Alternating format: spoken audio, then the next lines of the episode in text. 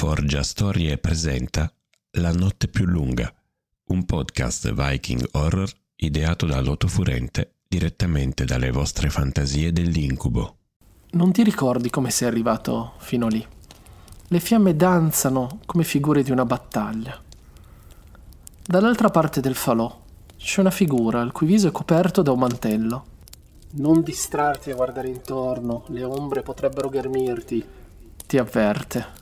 Il vento ulula lontano. La figura si avvicina verso il fuoco e un occhio viene illuminato dai riflessi delle fiamme. Con una voce che sembra arrivare da lontano eppure da fianco a te. Qual è il tuo nome? Il mio nome è Ulf. Come i lupi che vivono nelle foreste sempre ghiacciate degli eterni inverni. E tu? Io ho tanti nomi, ma non sei qui per fare domande. Dov'eri quando è suonato il corno? Stavo... Sì, stavo consultando le rune. Nefasti presagi giungono dall'orizzonte. Là, oltre i mari, oltre i monti popolati dai giganti di ghiaccio. Nella mia capanna, sì. In solitudine, come è giusto che sia. Ma tutto questo ha un senso, forse. Sì. Dimmi di più. Non nominare quei bastardi davanti a me. Pensavo di averli uccisi tutti eppure... Rune? Rune? Tu parli di me? Di rune? E mette la mano nella tasca. Si sente un rumore. Due corvi gracchiano e si posano sulle spalle dello sconosciuto che sta di fronte. Tira fuori dalla mano un pezzo di legno e lo lancia nel fuoco. Davanti a te compare un simbolo, una runa che conosci molto bene. Una runa di nome Nautiz, l'incontro con il dolore. Chissà se è un segno positivo o negativo. Nautiz.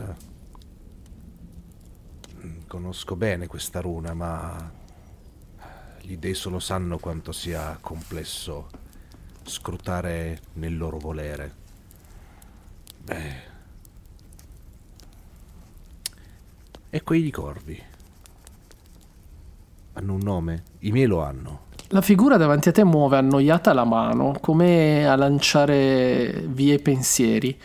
Per un attimo vedi che le ombre ti stanno quasi ghermendo e poi di nuovo la luce le scaccia. Eppure il fuoco che senti bruciare non produce calore, come se il tuo cuore di ghiaccio non fosse non si potesse far scaldare da, da nulla. E questo sconosciuto riprende a porti domande, ignorando completamente le tue reazioni. E quindi cosa hai fatto quando hai sentito il corno degli invasori? Beh. Ho preso le sacre rune, le ho riposte e sono corso fuori. Non prima, ovviamente, di aver preso il mio fido bastone e richiamato Sigurd e Ulda, i miei corvi per l'appunto. Ed ero lì fuori, mentre con gli stivali calpestavo la neve. Cercavo di scrutare, cercare di capire, ma probabilmente ero cieco in quel momento. Ho preso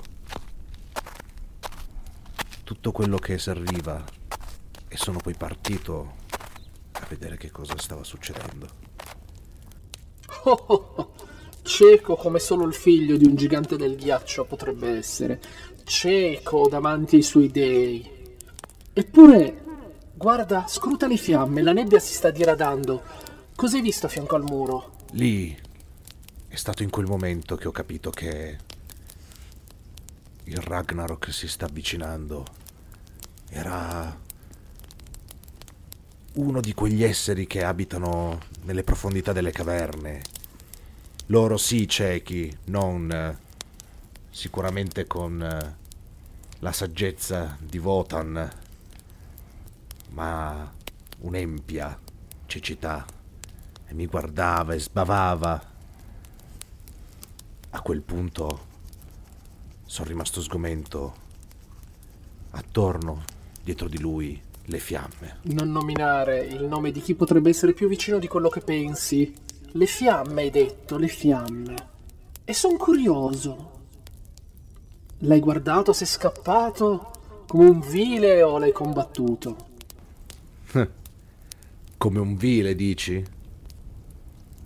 Certe impietà, sì, sono partorite dalle profondità delle immortali montagne che osservano tutto e tutto sanno. Ma no, non mi sono tirato indietro.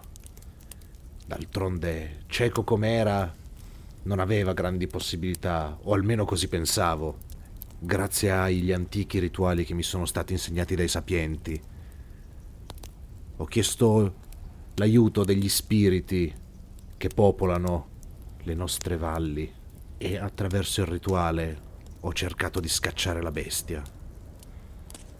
Ma questa ha ruggito semplicemente più forte, famelica. Cercava di agganciarmi, cercava di strapparmi le vesti, ma prontamente sono riuscito a schivare i suoi possenti attacchi.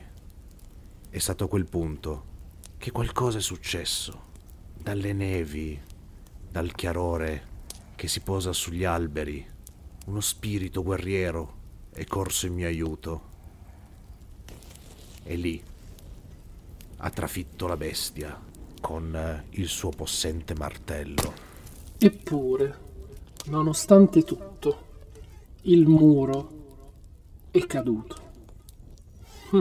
Ti si avvicina ed è come se dietro di lui il tempo scorresse veloce oppure lento e mattino e sera il sole che non riesce neanche ad alzarsi e ricade dietro gli alberi e di fronte a te ti tocca la fronte.